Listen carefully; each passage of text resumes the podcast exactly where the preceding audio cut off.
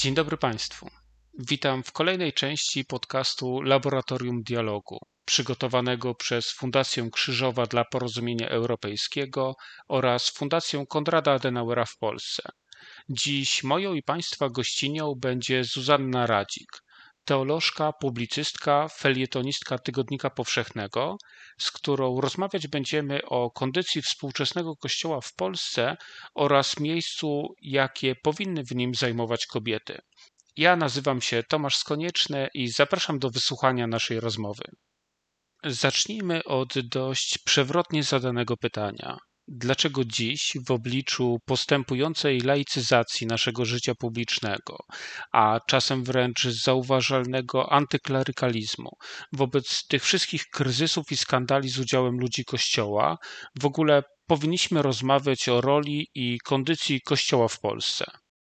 No, to jest chyba szczególny moment, żeby rozmawiać. To znaczy, jest jakiś kryzys. Kryzys y, często wieszczy zmiany i rozmowa o roli Kościoła w Polsce mm, i jego stanie, zarówno z, z punktu widzenia i samych katolików, siłą rzeczy jakoś najbardziej być może zainteresowanych kondycją Kościoła i tym, gdzie on zmierza, ale też samego społeczeństwa, jest pewnie ważna, bo to jest ważny aktor społeczny. I jeżeli taki ważny aktor społeczny, zarówno instytucjonalny, jak i właśnie wspólnotowy, bo to z jednej strony Kościół, e, w takim, jak, mówimy Kościół, to nam się mieszają wymiary, ale oczywiście myślimy w dużej mierze o instytucjonalnym, formalnym wymiarze, biskupach, hierarchii, instytucji, sposobie zarządzania, pieniądzach, relacji z państwem, ale mm, no jest to też wymiar jakiś taki wspólnotowy w sensie tego, że Kościół ma jakieś znaczenie, pytanie dokładnie jakie, dla milionów Polaków. I, ono, I on być może w grupie najmłodszych e, ludzi, to być może wrócimy do tego, zaczyna być takim obojętnym bytem, który niewiele znaczy, ale widać nawet w badaniach dotyczących odchodzenia z kościoła, że ci po czterdziestce, jeżeli odchodzą, to odchodzą często z gniewu, z gniewu na księży, na to, że kościół nie jest taki, jak by uważali, że powinien być. E, to niekoniecznie jest tak, że w tych starszych grupach kościół nie budzi żadnych emocji, on budzi różne emocje, ale ale nie jest obojętny. I dlatego taka rozmowa w momencie, kiedy Kościół jest w jakimś e, nowej sytuacji, jest pewnie istotna dla wszystkich. Dla każdego z innego powodu, ale dla wszystkich. To może zatrzymajmy się tu i trochę zdefiniujmy sobie ten temat. Jaką rolę obecnie odgrywa Kościół w Polsce? Ten Kościół jako pewna wspólnota wiernych, ale też z drugiej strony Kościół jako instytucja. I czy te dwa byty łączą się na jakichś przestrzeniach? No, jasne, że się łączą, to znaczy wierni e, i wspólnota istnieją jednakowoż i podżyrowują w jakimś sensie wiarygodność instytucji. To znaczy nie byłoby instytucji, hierarchii i siły, gdyby nie to, że kościoły w wielu miejscach są wciąż pełne, ludzie słyszą księży, to jest jakaś, jakiś rodzaj e, takiego forum e, do przekazywania sobie informacji, formowania się, kształtowania. Stąd też polityczna atrakcyjność tego bytu. Także, także te, te, te rzeczywistości instytucjonalne, hierarchiczne i wspólnotowe jednak się prze, mm, przenikają.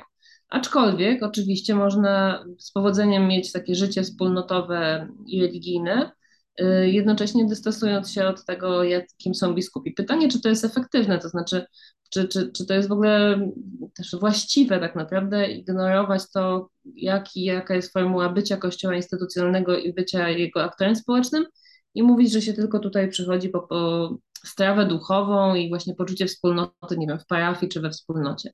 Ja bym e, jednak się skłaniała do takiego przekonania, że e, jak się jest aktywnym członkiem kościoła, to się jednak powinno być współodpowiedzialnym za jego kształt. I oczywiście to jest strasznie, strasznie ciężkie, e, bo niewiele narzędzi mm, Kościół daje świeckiemu członkowi tej wspólnoty, żeby był współodpowiedzialny, żeby mógł jakby rzeczywiście um, taką współodpowiedzialność realizować. To nie jest specjalnie partycypacyjna ani demokratyczna instytucja, ale jednak y, ciężko też w drugą stronę jakby odżegnywać się od konsekwencji, jakie ma życie w tak sposób zorganizowanej wspólnoty i mówić, ja tu tylko jestem po to, żeby się modlić i przyjmować komunię. Mnie szczerze mówiąc, e, takie głosy dosyć irytują, to znaczy nie ma, nie ma komunii, nie ma sakramentów, nie ma życia Kościoła, w takim teologicznym sensie, tak Kościół przynajmniej mówi, bez tego, że są tam biskupi, hierarchia, następstwo wiem, po, po apostołach, taką opowieść ma o sobie y, Kościół. I póki nie wchodzimy w nią w dialog, nie zadajemy jej pytań, na przykład, czy na pewno muszą to być mężczyźni, czy na pewno muszą być tak wybierani, czy na pewno to ma być autoselekcja wśród y, celibatariuszy, y, czy na pewno nie może być żadnego sposobu na to, żebyśmy na przykład mieli jakiś rodzaj E, możliwości audytu, e, to jeżeli się godzimy na to, nie zadajemy tych pytań hierarchii, to jesteśmy odpowiedzialni za to, że Kościół jest takim aktorem, jakim jest, a jest dosyć butnym aktorem społecznym. E, to znaczy jest dużą instytucją o dużej mocy, wielkim majątku um, i dużej sile takiej politycznej, chociaż trochę zwod, chyba zwodzącej um, biskupów. To już też nie są czasy, kiedy na abstryknięcie teraz Tomasz Telikowski często powtarza, że jeszcze nie tak dawno temu na zawołanie jednego biskupa i to wcale nie biskupa Głudzie, tylko na przykład Gocłowskiego, przyjechaliby do Gdańska wszyscy przedstawiciele partii politycznych, z lewicą włącznie. To znaczy to był taki aktor społeczny. I, I wciąż w jakiejś mierze jest, ale chyba też e, widać e, po ostatnich latach też, jak bardzo Kościołowi się wydaje, że ma wpływ i trochę go ma, a trochę jednak uwodzi się, daje się uwieść polityce i tak naprawdę traci wiarygodność w innych przestrzeniach. E, więc, e, więc to są połączone byty. Nie da się ich, nie da się ich, nie da się spojrzeć zupełnie osobno na życie wspólnotowe, e, a, a, na, a na hierarchię i instytucje.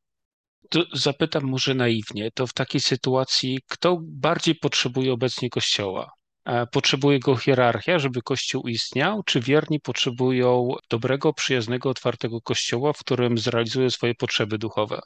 A, znaczy, racją bytu hierarchii jest istnienie hierarchicznego kościoła, który jej potrzebuje, więc e, tutaj niewątpliwie ona potrzebuje go desperacko.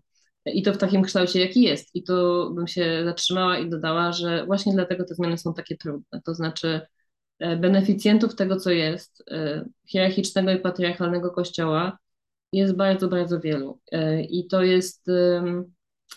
I to jest też, i oni tworzą opowieść, która uzasadnia ten kształt. To oni są biskupami, oni odpowiadają za nauczycielski, jakby naukę Kościoła, za ten wymiar nauczycielski Kościoła. E, teologowie, którzy się z nimi nie zgadzają i teolożki są marginalizowani, więc tak naprawdę to w tym hierarchicznym męskim gronie rozstrzyga się właśnie ten kształt.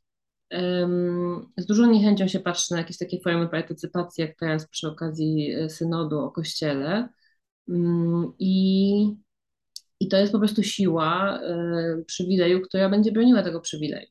W związku z tym bardzo ciężko sobie wyobrazić, że y, hierarchiczny kościół abdykuje sam z siebie i rozmontuje sam siebie. Tutaj rzeczywiście potrzebne jest dużo impulsów i nacisków. E, więc to jest jeden beneficjent, beneficjent tego, co jest.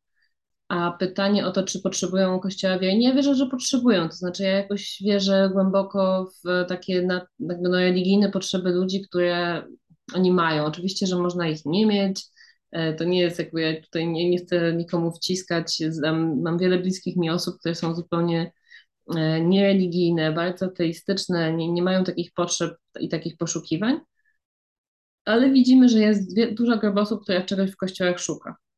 No i teraz pytanie, czego oni tam szukają? Czy szukają, no na pewno to jest, częściowo Kościół jest w Polsce też taki, taką przestrzenią życia społecznego, to znaczy jest to najbardziej taki w lokalnych społecznościach jakiś taki sposób organizowania się. Bardziej czytelny często dla ludzi niż gmina, to znaczy przynależność do parafii, to, że jest niedzielna msza, że można w ogłoszeniach powiedzieć coś wszystkim, którzy przyjdą, czyli prawie wszystkim, w razie dużej, w wielu częściach Polski dużej części społeczności lokalnej, że to jest wciąż jakaś taka ważna przestrzeń wspólnotowa i dlatego ciężko ją opuścić, nawet jak się nie jest szczególnie intensywnie wierzącym albo nie, ch nie chciałoby się aż tak praktykować, ale jest to po prostu takie forum, więc to jest jakaś funkcja. Ale na pewno jest też taka funkcja po prostu znajdowania strefy duchowej, takiego momentu zadumy nad życiem.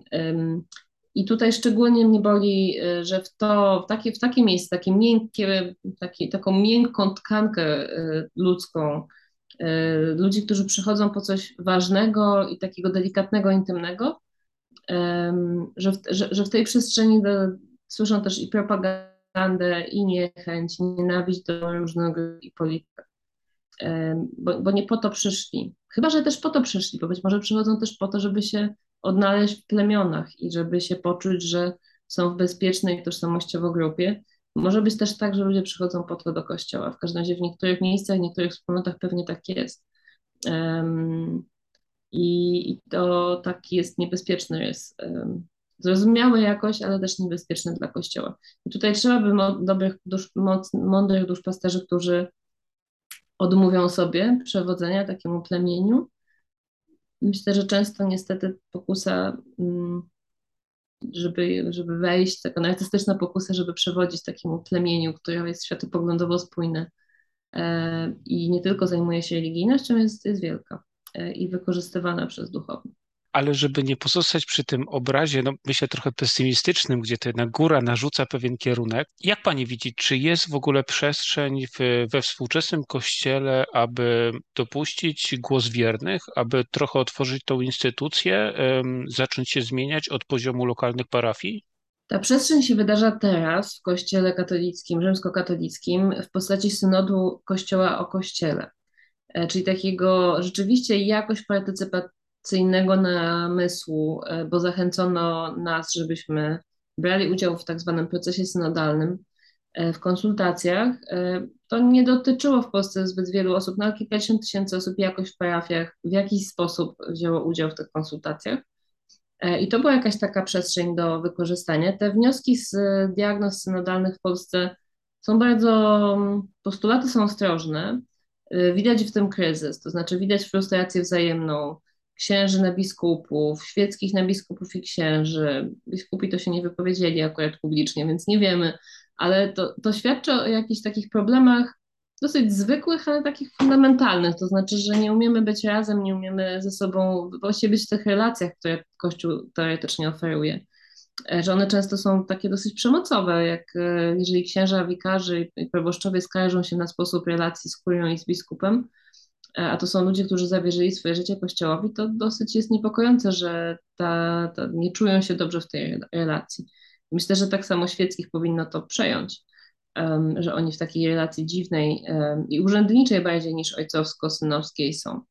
Więc, więc tutaj zaproszono do, do, do takiej przestrzeni rozmowy, ale rzeczywiście tych przestrzeni jest bardzo mało i ja nie, mam taką tendencję, żeby widzieć pustą szklankę, pół pustej szklanki bardziej niż pół pełnej, Um, ale to nie jest bez powodu, to znaczy Kościół rzeczywiście ma bardzo tutaj dużą nieumiejętność słuchania.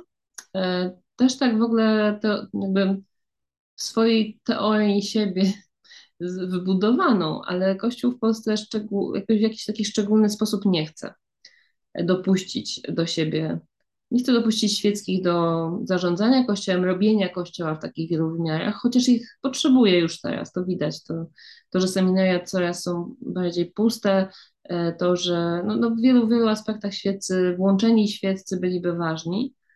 No i, i to na pewno go osłabia, to, to długofalowo go osłabia. E, I takie poczucie niewysłuchania to jest jedna chyba z dominujących doświadczeń polskiego katolika na pewno. Rzymskiego katolika ogólnie też, ale polskiego katolika w dużej mierze. Takiego też oderwania i nie, niewidzenia trendów też między sobą. To znaczy różne rozmowy w polskim kościele co się nie wydarzają i również nie wydarzają się między biskupami, między księżmi. Jest bardzo mało przestrzeni e, rozmowy i takiej rozmowy, która nie jest zastraszona. I tego by było pewnie bardzo potrzeba, ale jeszcze, jeszcze się nawet nie zbliżamy. Ale mm, ostatnia rzecz może do tego, e, żeby nie brzmieć nadmiernie pesymistycznie, czego ja też bardzo wierzę w to, że my jakby świeccy, czy ci, którzy, którym zależy na kształcie Kościoła, muszą po prostu mówić, znaczy muszą zabierać ten głos, konfrontować się z, z rzeczywistością w mediach czy w, w życiu parafii. Też nie jesteśmy milczący i grzeczni. E, I to jest czas kryzysu Kościoła globalnego, i jest czas kryzysu Kościoła w Polsce. To widać w statystykach odchodzenia z Kościoła, zwłaszcza wśród młodych, obecności na katechezie w dużych miastach, w liceach, słabnącej. Znaczy nadchodzi jakieś taki, takie topnięcie w życiu Kościoła w Polsce. E, naprawdę powinniśmy o tym rozmawiać. Nie w taki zrytualizowany sposób, tylko szukać rozwiązań. I jeżeli nie jesteśmy zaproszeni do tego stołu e, z hierarchią w ten sposób, no to pewnie, jeżeli się czujemy odpowiedzialni za Kościół w ogóle i Kościół w Polsce, to pewnie powinniśmy każdy sam albo w najbliższej grupie starać się szukać albo odpowiadać sobie na to pytanie, co się właściwie dzieje. Mm, więc tej, z tej partycypacji takiej nawet brak struktur nas nie zwolni, jeżeli to jest rzeczywiście wspólnota, na której komuś zależy. Bo może bym dodała jedną rzecz jeszcze, taką może na pozytywnej minucie. Bo to nie jest tylko o krytykowaniu. To jest trochę ćwiczenie na wyobraźnię, które bardzo rzadko dopuszczamy. Miałam kiedyś takie doświadczenie, że czasem prowadziłam spotkania, czy biorąc udział w panelach, zwracałam się do widowni, mówiąc: Niech mi Państwo opowiedzą o kościele, który Wam się marzy. Gdyż szczególną siłę miał pod, podczas warsztatów, bo ludzie siadali w grupach i, i, naprawdę zaczynali marzyć o innym kościele. Takim, I wychodziliśmy od tekstów Nowego Testamentu, żeby mieć jakieś takie mięso do tego, e, znaczy jak Kościół opowiadał o byciu Kościołem w tamtym czasie, w listach Pawła na przykład, e, o sporach, ale też o, o, o rolach, o współtworzeniu Kościoła. I to widać było, jak ludziom się płoną policzki, jak o tym rozmawiają i potem opowiadają o wynikach swoich rozmów. Ale to był też pierwszy raz, jak ktoś mi powiedział, że mogą wyobrazić sobie Kościół. On może być też inny niż jest. To znaczy pokazać pozytywną wizję czegoś innego. Takiego Kościoła, jakiego pragną. Takiego, w jakim czuliby się bezpieczni. Takiego, jakiego chcieliby dla swoich dzieci i wnuków. I to jest ważny wymiar tego pytania o to, um, czy rzeczywiście chcieli, czy chcielibyśmy, czy taki Kościół, jak jest, jest bezpieczny dla nas, dla naszych dzieci, dla naszych wnuków, czy chcemy go innego i jaki on miałby być, żeby był bezpieczny, karmiący, żeby był wspólnotowy, żeby dawał to, co powinien dawać. To jest pozytywny sposób myślenia o tym, ale bardzo ważny i każdy może w ten sposób pomyśleć. To zapytam trochę prowokacyjnie wobec tego, jak pani jako kobieta odnajduje się w kościele. Jak ma się Kościół e, do praw i równouprawnienia kobiet? Mhm.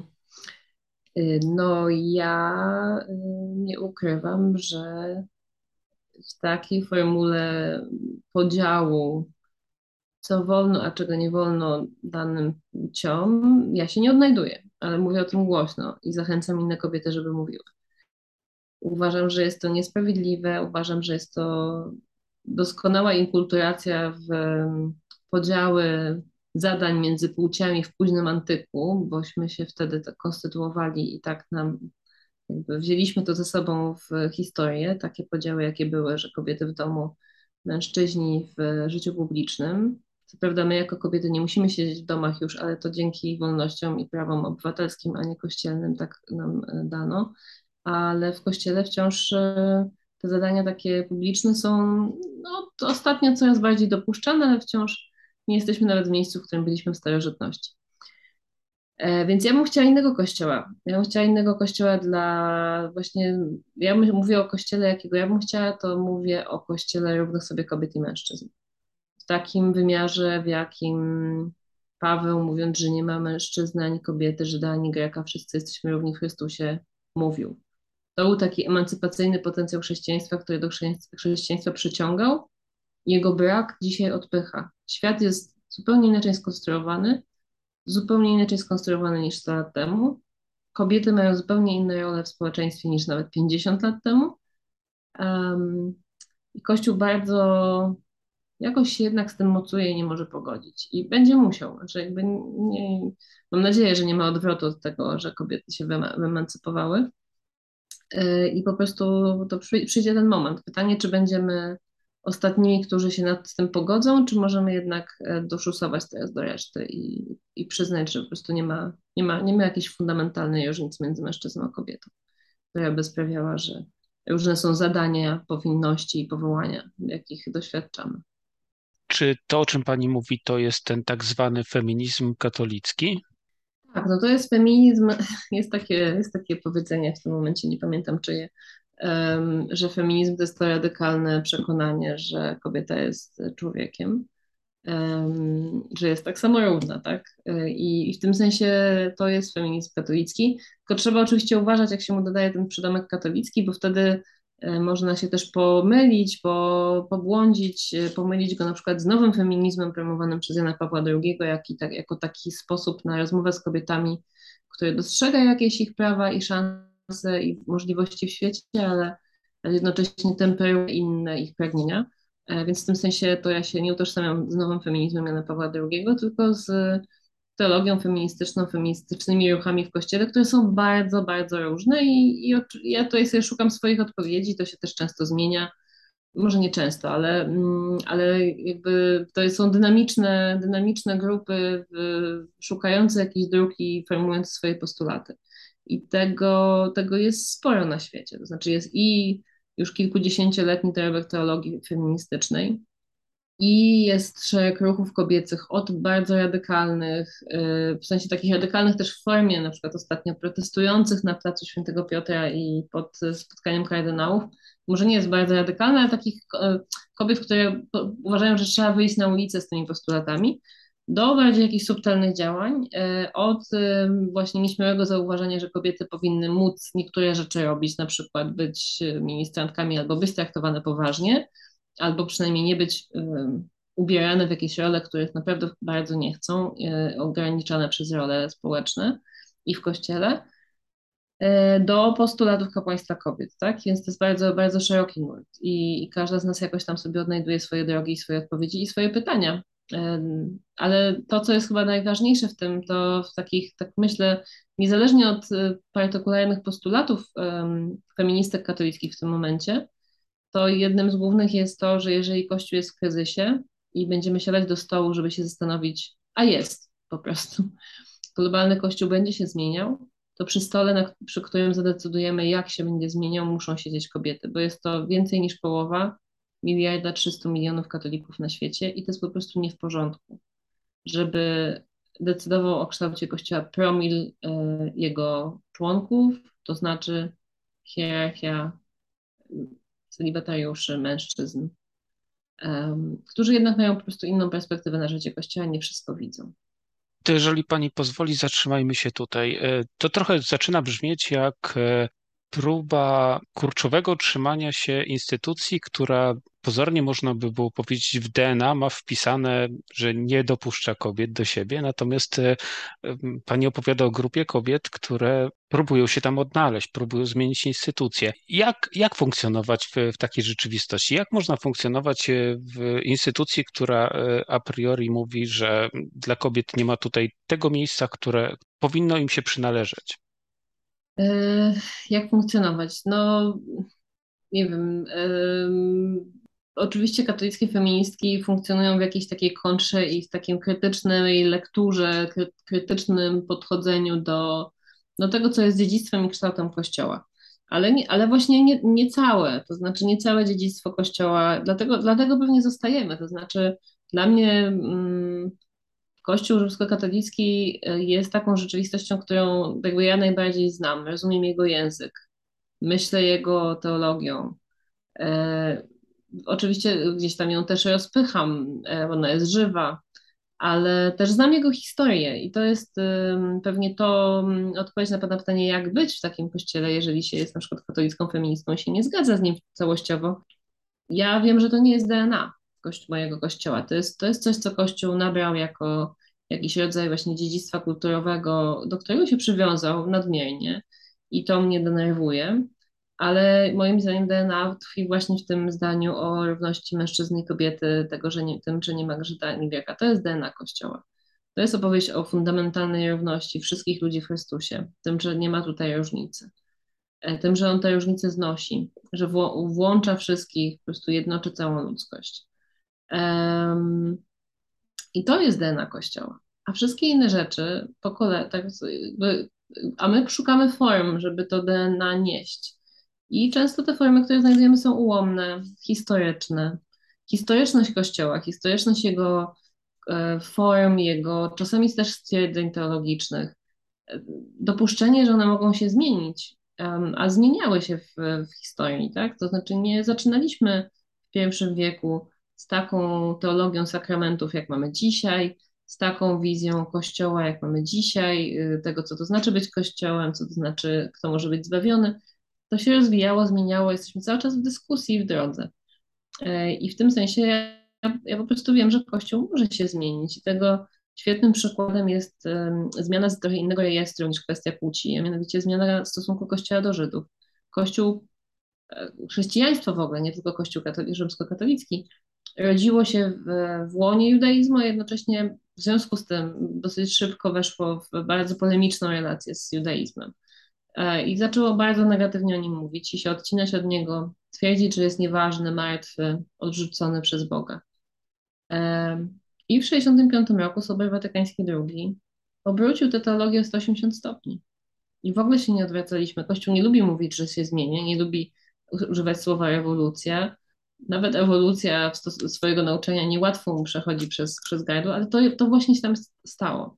I było bardzo, bardzo ważnym ruchem takim teologicznym, więc e, jest możliwa zmiana nauczania w Kościele, nawet, nawet tak wielka. I dlatego ja po prostu wierzę w możliwość zmiany. Więc jak, jak być, jak się jest na kontrze w Kościele, no pewnie być mądrze, to znaczy rozumiejąc, jakie, jak, jak, jak te mechanizmy wyglądają, kto kształtuje to nauczanie, że ono się zmieniało, nie boksując się z rzeczywistością, jakby była nie do ruszenia, ale też no, nie frustrując się, że nie zmienia się, oczywiście frustrując się, każdy się frustruje, jak się nie zmienia tak szybko, jakby chciał, ale, ale rozumiejąc, że to są wielkie procesy.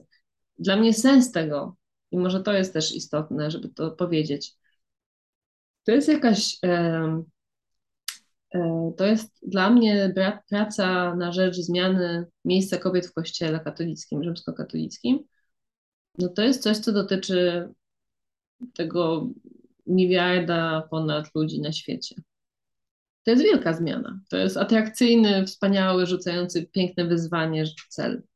E, ja bardzo wszystkich zapraszam, żeby do niego dołączyli, bo, bo warto, e, te, warto tę pracę włożyć, taki bardziej globalny niż, nie wiem, zmienianie Polski na bardziej równościową samej. Um, I też bardzo ważny dla chrześcijaństwa i dla wiarygodności jego przekazu w świecie. Więc jeżeli kogoś ta, ta, ta wiarygodność chrześcijańskiego, chrześcijańskiej opowieści, um, niesienia dobrej nowiny, żeby ono nie było zanieczyszczone właśnie mizoginią, patriarchatem, jeżeli kogoś to przejmuje, no to zapraszam, jest to robić. Czyli niezależnie od pesymistycznej diagnozy kondycji Kościoła, to jednak duża dawka optymizmu. E, no bo tak, no bo ja, to jest trochę tak, wie pan, jest, jest, jest mnóstwo powodów, dla których ja jestem w Kościele. On jest rzeczywiście taką kajmiącą rzeczywistością, ale definiuje problem, bo definicja problemu pozwala mi wycelować dobrze e, rozwiązanie, tak? I, i tutaj E, rzeczywiście tak, ja tak postrzegam rzeczywistość Kościoła jako problematyczną w tym momencie, dla mnie jako kobiety i po prostu nie jestem w stanie udawać, że nie, ale jednocześnie to jest moja rzeczywistość i to jest też jakieś jednocześnie wielkie doświadczenie siostrzeństwa i takiego globalnego siostrzeństwa, to cały ten nasz katolicki feminizm rozciągnięty w przyjaźniach i we wspólnym działaniu po wszystkich kontynentach, to jest jakieś fantastyczne doświadczenie też, bycia kościołem. E, I, i to, to może komuś też umykać, bo widzi nas jako rewolucjonistki, które stoją na marginesie e, i się tylko z Kościołem zmagają, ale, ale my się umiemy pięknie razem modlić. Jedno z najwspanialszych Wielkanocy to była pandemiczna Wielkanoc, kiedy właśnie grupy feministyczne zorganizowały wspólną modlitwę w niedzielny poranek wielkanocny. I to było przepiękne.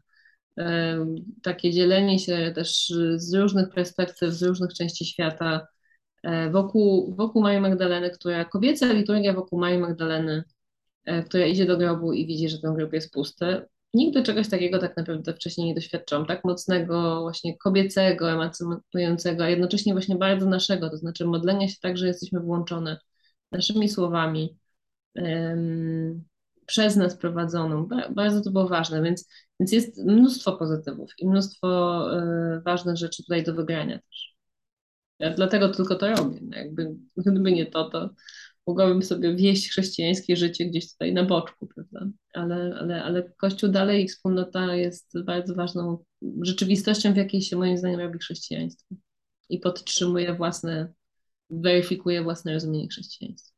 A jak odnajdują się katolickie feministki, o ile mogą używać tego sformułowania, w sytuacjach, kiedy dochodzi do takich punktów e, zapalnych, jak e, na przykład e, decyzja w sprawie kompromisu aborcyjnego, kiedy mm, trzeba zastanowić się, czy odpowiadamy jako kobieta, czy jako katoliczka, czy to jest w ogóle wybór i idąc trochę dalej, jak e, pani patrzyła na tę sytuację, kiedy niezgoda na decyzję od razu uruchomiła reakcje antyklerykalne?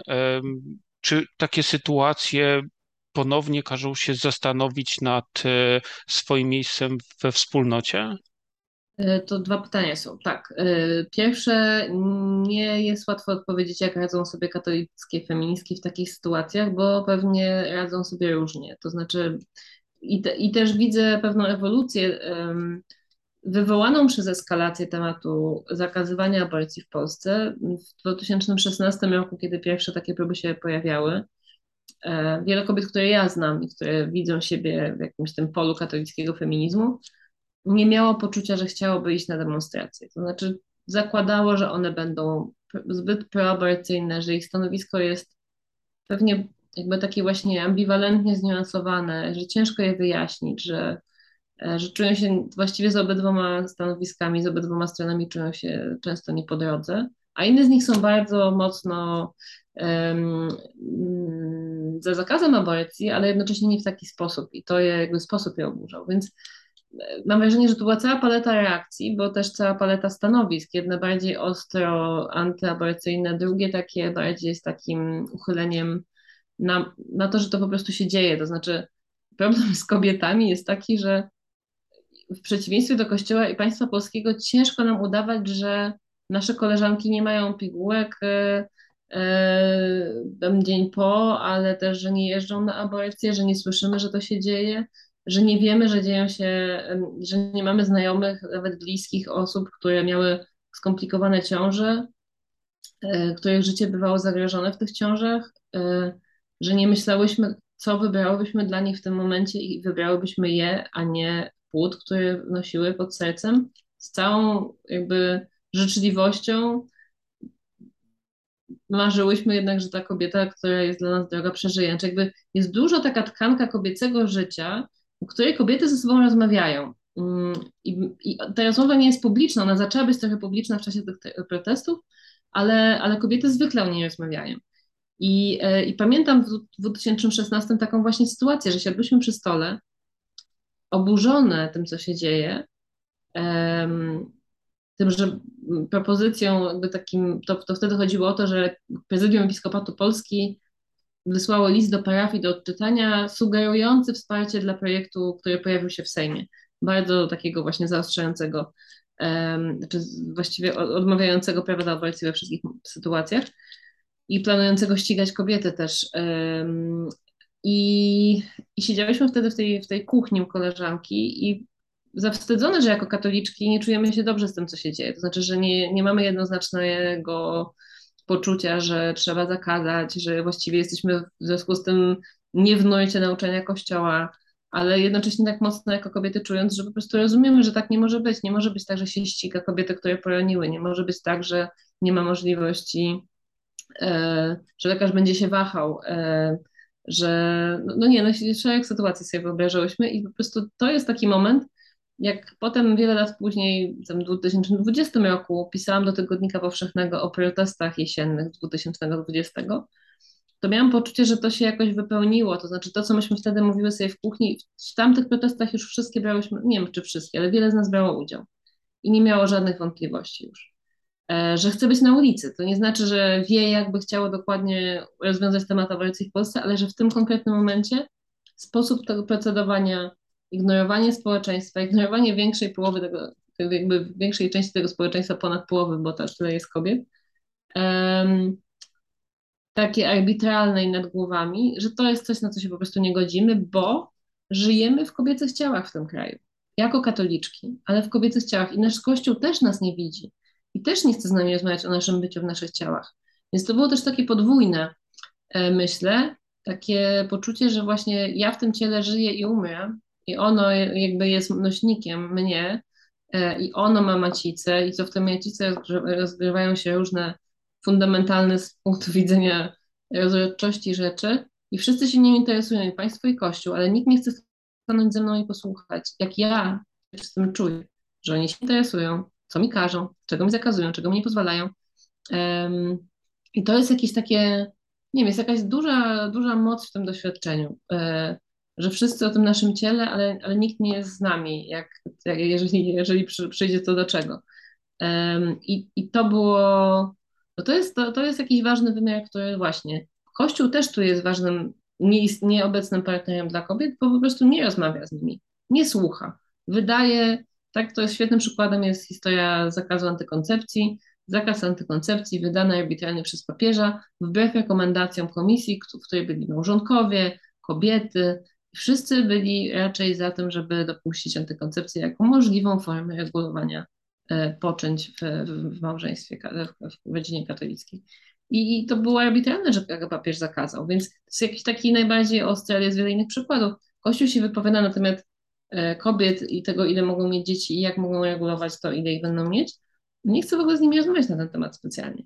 E, więc to jest jakby taki przy, przypadek, jak się może, może czuć katolicka feministka w takiej sytuacji. No jakby mnóstwo ambiwalentnych uczuć, bo cała gama tutaj jest stanowisk e, i też takiego, takiej świadomości, że rzeczy się dzieją, że zakazywanie aborcji nie likwiduje aborcji, że możemy nie, nie chcieć tego zjawiska, ale po prostu no, no jest. Kobiety jak nie chcą mieć dzieci, to znajdują sposób, żeby ich nie mieć.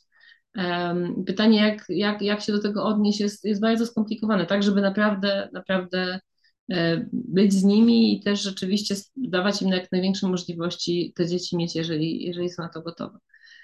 To to jest jedna rzecz. A druga rzecz, dlaczego te protesty skierowały się, jakby miały taki antyklerykalny ton?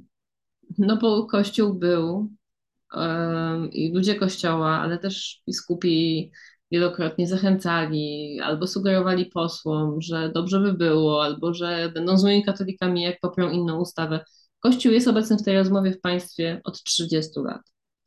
I ja byłam bardzo zdziwiona zdziwieniem biskupa Gondeckiego, kiedy przyszli ludzie pod katedrę w Poznaniu, e, po tym jak z radością przyjął decyzję Trybunału Konstytucyjnego.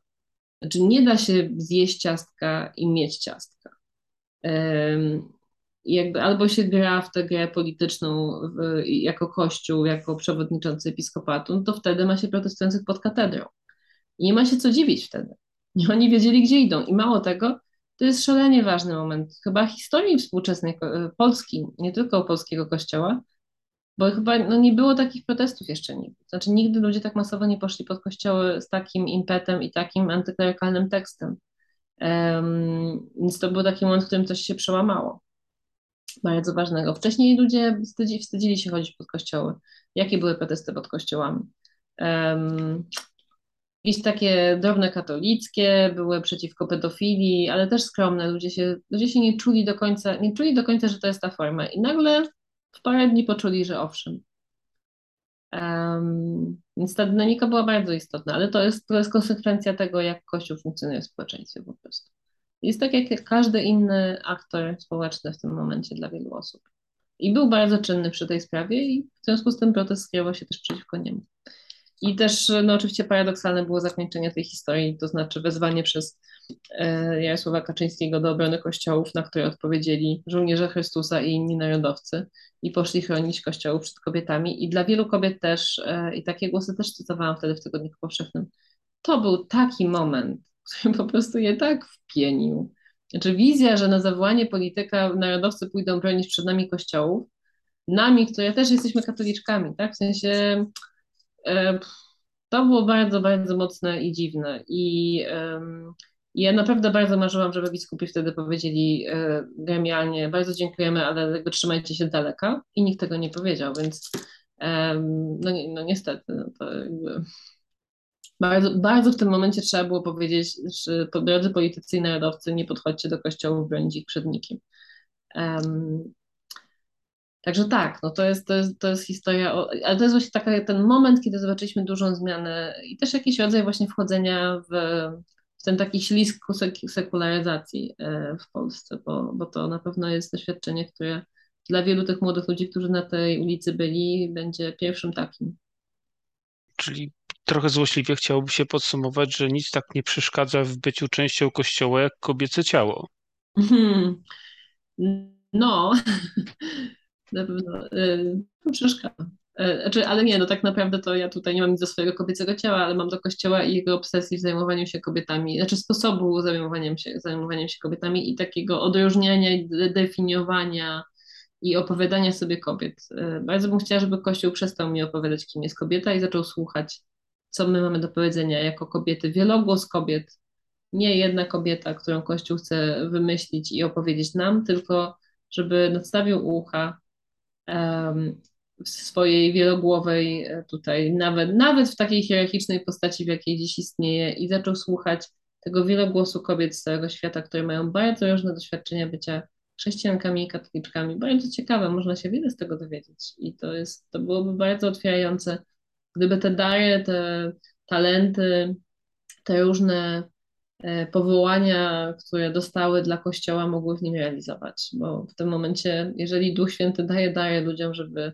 nieśli je do wspólnoty, no to marnujemy połowę. Jak mniej więcej. A gdybyśmy spróbowali trochę bardziej optymistycznie popatrzeć w przyszłość, chociaż na chwilę, mm, jak pani widzi, czy jest szansa na pozytywny bieg wydarzeń? Czy jest szansa na to, że Kościół wróci do tych swoich podstawowych e, posług, e, mm, tych misji, które, które legły u, u, jego podstaw na samym początku istnienia Kościoła. Czy Kościół może znowu stać się tym elementem, który będzie integrował, który będzie deeskalował, e, namawiał do pojednania i do, do włączenia, a nie, a nie raczej do, do wykluczenia? Mm. to pytanie, ja w jakim horyzoncie czasowym ten optymizm mam e, wykrzesać z siebie? Nie, tak zupełnie serio, to myślę, że Kościół ma bardzo, Kościół Rzym, rzymski, katolicki w całej swojej globalnej przejawie jest bardzo skomplikowanym bytem. Kościół katolicki w Polsce z kolei ma strasznie słabe kadry do tego, żeby być e, takim liderem i taką przestrzenią, myślę. Ale zobaczymy, zobaczymy jak przejdziemy, jak się przeformułujemy w tym kryzysie, na który, do którego zmierzamy. To znaczy, mm, czy nie wiem, czy pojawią się świeccy liderzy, czy pojawią się takie równościowe pomysły na to, jak być kościołem. W jaki sposób przegadamy to i przedefiniujemy? Jestem szalenie ciekawa i właśnie hmm, chyba mój optymizm polega na tym, że ja w zasadzie wiem, że coś się zmieni. Nie wiem, czy ja to zobaczę, szczerze mówiąc, ale myślę, że tak, bo te procesy się teraz szybko dzieją w świecie. Może jeszcze zobaczę. Więc może w horyzoncie mojego życia hmm, Zwłaszcza, że inne też procesy będą się szybko działy. My jeszcze mamy duże globalne sprawy, kryzys klimatyczny, różne sprawy demograficzne i takie, takie polityczno-światowe, które będą się z tym związały. Więc gdzie tu Kościół się odnajdzie? Na pewno będzie po prostu musiał znaleźć bardzo nową formę i ja jestem szalenie ciekawa jaką. Um, no i chciałabym, żebyśmy z otwartością weszli w ten proces. No, po prostu będzie potrzebny inny Kościół na nowe czasy. Um, i fajnie by było nie trzymać się zachowywania form, które są nieadekwatne, tylko rzeczywiście otworzyć oczy i pomyśleć i posłuchać i, i, i się przebudować jakoś mądrze. Ale jak to ja nie chcę mówić, bo, bo po prostu sama jestem ciekawa i myślę, że tym zmieniającym się kościele y, na wielu kontynentach to po prostu trochę nie wiem, jaki on powinien być, tak, tak szczególnie. Więc sama bym chętnie posłuchała i zobaczyła. I być może to jest ten optymizm, że przez najbliższe lata będziemy patrzeć, jak się ścierają różne pomysły e, na to, jak być kościołem, ale to będzie szalenie ciekawe. Czyli puentą naszej rozmowy jest e, nadal pozostający optymizm.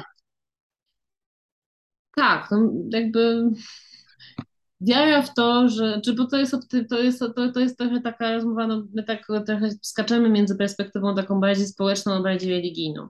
Ale jak mam mówić o kościele, to tak no, to, to ta spo, taka socjologiczna zupełnie może nie jest jakaś taka napawająca optymizmem, mm, no, ale jak myślę o kościele, to przechodzę z takiej perspektywy wiary, to znaczy, że to jest jednak wspólnota, której Bóg chciał i jej nie opuści. E, I że będzie posyłał impulsy proroków, przeszkody i wyzwania, które będą prowadzić ten kościół e, do takiego kształtu, który będzie lepszy na dane czasy. Tak chcę wierzyć. No ja myślę, że to taka dosyć e, nietypowa perspektywa. Zazwyczaj można się raczej spotkać z tą bardziej świecką, społeczną e, perspektywą, jako Kościół instytucja, mm, która jednak jest bardzo uwikłana w doczesność. To nie jest. E, tak, absolutnie. Tutaj ja się mogę powołać na moją jedną z ulubionych nieświętych katolickich. E, sama prosiła, żeby jej świętą nie nazywać, chociaż pewnie ją prędzej czy później świętą zrobią. Dorothy Day, taka działaczka społeczna mm, amerykańska mm, z XX wieku, która założyła szereg domów dla bezdomnych, sama była w młodości sufrażystką, komunistką i bardzo była zaangażowana zawsze społecznie. Ostatecznie zostaje katoliczką, ale właśnie taką bardzo aktywną społecznie. Jednocześnie Dorothy Day nie lubiła tych wszystkich rozmów o reformie i w ogóle tak jakoś, nawet nie lubiła, że zmieniono języki liturgii na soborze, mm, ale ona zawsze mówiła, że po prostu nie lubi tego gadania o biskupach, bo y, nie miała żadnych złudzeń co do biskupów, jak została katoliczką. W ogóle się niczego po nich nie spodziewała. Ale jest przekonana, że Duch Święty wzbudza świętych i proroków dla Kościoła.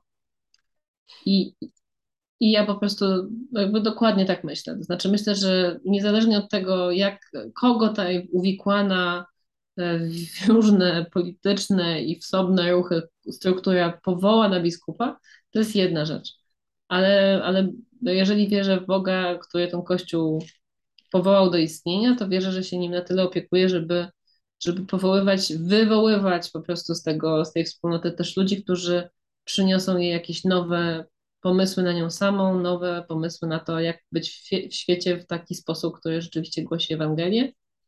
Inaczej po prostu to by zupełnie nie miało sensu. Więc to jest taka ludzko-boska po prostu dynamika dziwna, tak? Y, w której się ścierają te siły, ale, ale tak sobie idziemy przez historię. Lepiej, gorzej. Często dosyć fatalnie nam to wychodzi. Ale, ale nie ma innego sposobu na bycie, no, ludzi, jakby, jak coś jest dla ludzi, to to musi się odbywać w tej grupie, a jak w grupie, to zawsze będą jakieś kłopoty. No tacy jesteśmy. Prawie, prawie skończyliśmy pozytywnym wątkiem. Bardzo dziękuję za tą rozmowę. Drodzy Państwo, moją i Państwa gościnią była Zuzanna Radzik. Dziękuję bardzo, doceniam feminatyw e, i, e, i zachęcam do takiego właśnie e, optymizmu Dorothy Day, to znaczy niech się, niech się Państwo, Pan rozglądają, gdzie są ci prorocy dla Kościoła, gdzie są te wielkie postaci albo ruchy, bo to nie zawsze jednostkowe przywództwo musi być, czasem to po prostu przychodzi taki impuls, taka sprawa, taka interwencja ze świata, która zmienia e, wiele, więc e, wierzę, że warto wypatrywać i będzie ciekawie. Szanowni Państwo, moją i Państwa gościnią była Zuzanna Radzik. To jest podcast Laboratorium Dialogu. Do usłyszenia.